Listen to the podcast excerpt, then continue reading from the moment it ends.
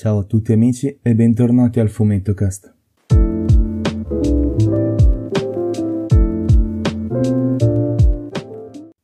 Se ancora non lo aveste capito dal titolo, oggi vi vorrei accompagnare alla scoperta della Golden Age e Silver Age dei fumetti, ma non solo. Iniziamo. La Golden Age va dal 1938 fino al 1950. Il punto di partenza di questo importantissimo periodo storico, ossia il 1938, coincide con la primissima apparizione del superuomo più iconico della storia, Superman. Il primo supereroe della storia del fumetto, nato dalle geniali menti di Jerry Siegel e Joe Shuster, appare negli albi a fumetti Action Comics della DC Comics albi di tipo ontologico che racchiudevano storie di molteplici supereroi. Non vediamo solo la nascita di Superman, anzi, questo periodo ed il successivo sono costellati di supereroi e di menti geniali che hanno fatto diventare le loro creazioni ciò che noi amiamo ancora oggi. Assistiamo alla nascita di Lanterna Verde di Martin Noodle e Bill Finger, la coppia più iconica del mondo, Batman e Robin, di Bob Kane e di nuovo Bill Finger la prima icona femminile che entra a far parte del mondo supereroistico, Wonder Woman di William Maraston. Torcia umana, nato dalla fiammante matita di Carl Burgos. Il portabandiera degli USA, Capitan America, nato da Joe Simon ed il leggendario Jack Kirby. E infine assistiamo alla creazione di Narmor, l'uomo marino, nato dalla matita di Bill McKinsey. Insomma, i nomi sono tanti e sicuramente questa breve lista non include tutti gli autori di spicco. Infatti è anche importante ricordare Stan Lee, The Man, o anche conosciuto come The Smiling, per il suo gran sorriso che sfoggiava ogni foto. Un mito, una vera e propria leggenda del mondo del fumetto a tutto tondo, dalla creazione di personaggi come Daredevil, Spider-Man e molti altri, fino ad arrivare all'editoria e dalla produzione cinematografica dei film targati Marvel. Sicuramente non parliamo di un personaggino qualunque.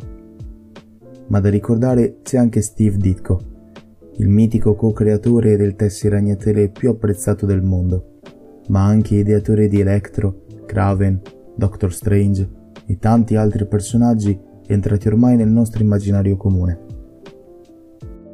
Prima di proseguire vi vorrei raccontare l'importanza della prima eroina della storia del fumetto, Wonder Woman.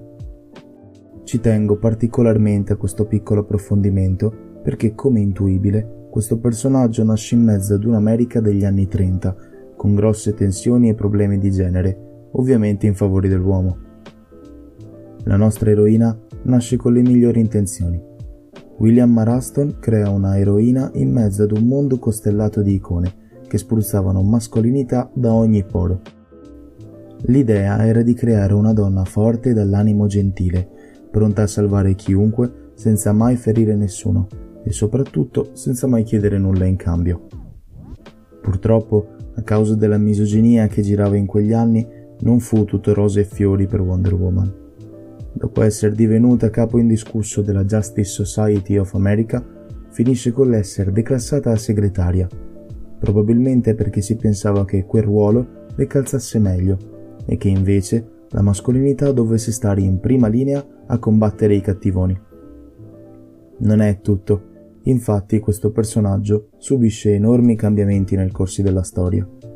Una volta riacquisito lo status da eronia, il suo carattere varia di continuo si passa dall'idea originale di Maraston di aderire al codice delle Amazzoni con lo scopo di salvare chiunque senza distinzioni, ma soprattutto senza mai usare la forza bruta, fino ad arrivare all'epoca moderna, dove Wonder Woman sembra essere diventata una vera e propria macchina da guerra. Nonostante ciò, rimane comunque un importante portabandiera del sesso femminile nel mondo del fumetto, ed è anche per questo che tuttora è apprezzata. Amici miei, penso che ormai abbiate capito che i supereroi accompagnavano qualsiasi adolescente, ragazzino o adulto dell'epoca. Ma esistevano solo questo tipo di personaggi? Assolutamente no. Nel 1930 Walt Disney, fumettista leggendario e fondamentale per la storia e l'evoluzione del fumetto, ma anche dell'animazione cartoon, sforna l'immortale Topolino, personaggio che tuttora accompagna intere generazioni di ragazzini ed adulti. Ma non solo, infatti insieme a lui nascono Betty Boop, Felix the Cat e Tarzan del mitico Hal Foster. È anche importante ricordare come il fumetto, in questo periodo, sfornava anche altri tipi di albi. Cominciavano a spopolare i romantici, western ed avventura. Ed è qui che entra in gioco la Fawcett Comics. Casa editrice statunitense, la Fawcett Comics viene tuttora ricordata per aver pubblicato per un lungo periodo le mitiche storie di Capitan Marvel, di Bill Parker e Clarence Charles Beck. Attenzione, non stiamo parlando del Capitan Marvel dell'appunto Marvel, ma questo della Fawcett Comics fu colui che con il tempo venne chiamato Shazam.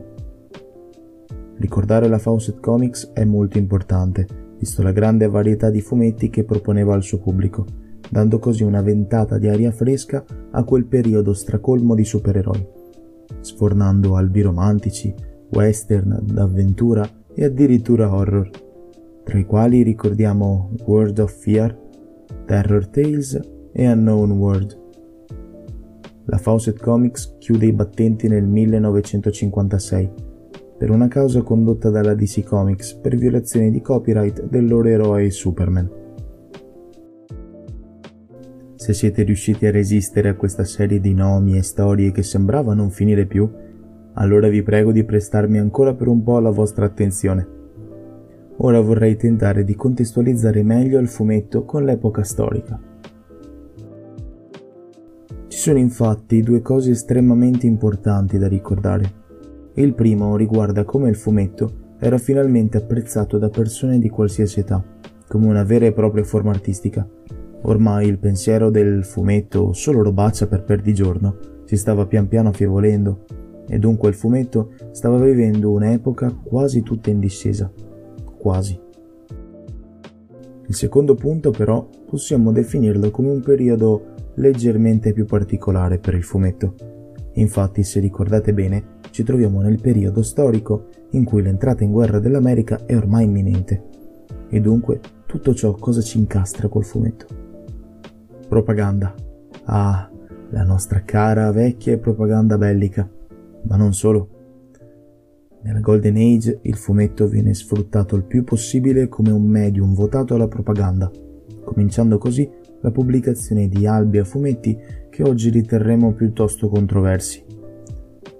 Vediamo come uno dei nostri amati supereroi, Superman, venga raffigurato in moltissimi albi come il salvatore della patria americana facendo fuori nazisti e fascisti a cazzotti. Addirittura in un albo viene raffigurato Superman che cavalca un missile nucleare nel tentativo di deviarne la traiettoria.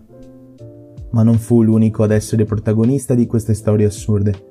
Con lui vediamo Capitan America raffigurato in un albo che prende a pugni Hitler, oppure Torcia Umana in Armor uniti per sconfiggere un villain nazista armato di frusta. Di storie così ce ne furono a valanghe, ma non finisce qui. Non fu infatti solo il fumetto supereroistico a portare alta la bandiera degli USA, anzi, di mezzo ci si mise pure Walt Disney con i suoi miti. In Un'avventura in guerra vediamo Topolino come spia degli americani, intenta a far fuori la spia tedesca a gamba di legno in una simpatica battaglia aerea. Anche il mondo dell'animazione viene sfruttato al massimo, sfornando così dei capolavori del calibro di Der Führerface, vincitore del premio Oscar 1944, è un racconto satirico che prende di mira l'intera milizia tedesca, con protagonista Paperino. Abbiamo anche un altro importantissimo capolavoro, ossia Private Snapu, opera sempre di stampo comica, che però era destinata ai soldati al fronte, che tra una pallottola e l'altra, questa pellicola serviva a fargli dimenticare, anche se per qualche brevissimo minuto, l'idea che la morte potesse piombargli da un momento all'altro. Di propaganda se ne è fatta parecchia. Si passava dal rappresentare la forza della milizia a stelle e strisce fino ad arrivare a corti animati che spronavano il proprio popolo a pagare le tasse per fornire supporto alla propria patria. Per arrivare poi a corti come i Tre Caballeros e Saludos Amigos, assoluti capolavori, commissionati da Roosevelt a Walt Disney per poter mantenere buoni rapporti con l'America Latina. Ultima curiosità e poi passiamo ad altro. Si dice in giro che questi prodotti, come ovvio che sia, fece infuriare il Führer, tant'è che proibì la loro distribuzione sia in Germania che in Italia, e anzi chiese a Mussolini di rispondere al fuoco americano, creando così dei corti animati tutti italiani. Ma questi li vedremo un'altra volta. La Golden Age si conclude nel 1950, tra nascite di beniamini e supereroi che ci portiamo nel cuore tuttora, e quel pizzico di propaganda che ha reso il tutto quasi surreale. E ora invece? Ora entra in gioco la Silver Age. L'epoca d'argento ha inizio nel 1957, sette anni dopo la chiusura della Golden Age, e si conclude nel 1971. Il tutto ha inizio con una rivisitazione del Flash che abbiamo conosciuto qualche anno prima. Ora non è più impersonato da Jay Garrick, ma da Barry Allen, stavolta anche con un costume nuovo, che sa di innovazione. Proprio di innovazione si parla. Infatti la peculiarità della Silver Age sta nelle tematiche affrontate negli albi a fumetti. Ora non ci si concentra più esclusivamente sul salvataggio di persone in pericolo, sconfiggere chissà quale bizzarro mostro uscito da chissà dove. Ora le tematiche sono più vicine ai lettori.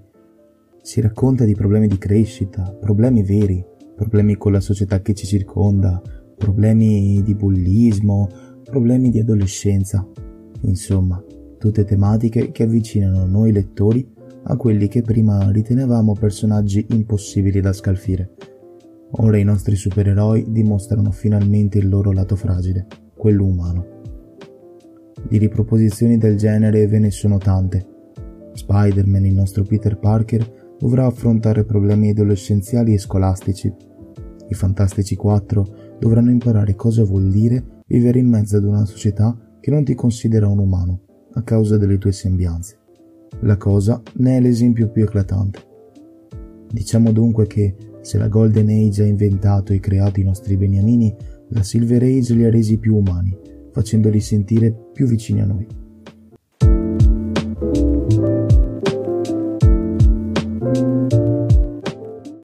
Anche oggi l'episodio giunge al termine. Rispetto ai primi due mi ha chiesto un po' più di tempo, ma alla fine sono contento di essere riuscito a concluderlo e soprattutto mi sono molto divertito ad informarmi e scrivere riguardo a queste tematiche. Spero che anche per voi sia stato piacevole ascoltarlo. Questo è il Fumettocast e io sono Matteo.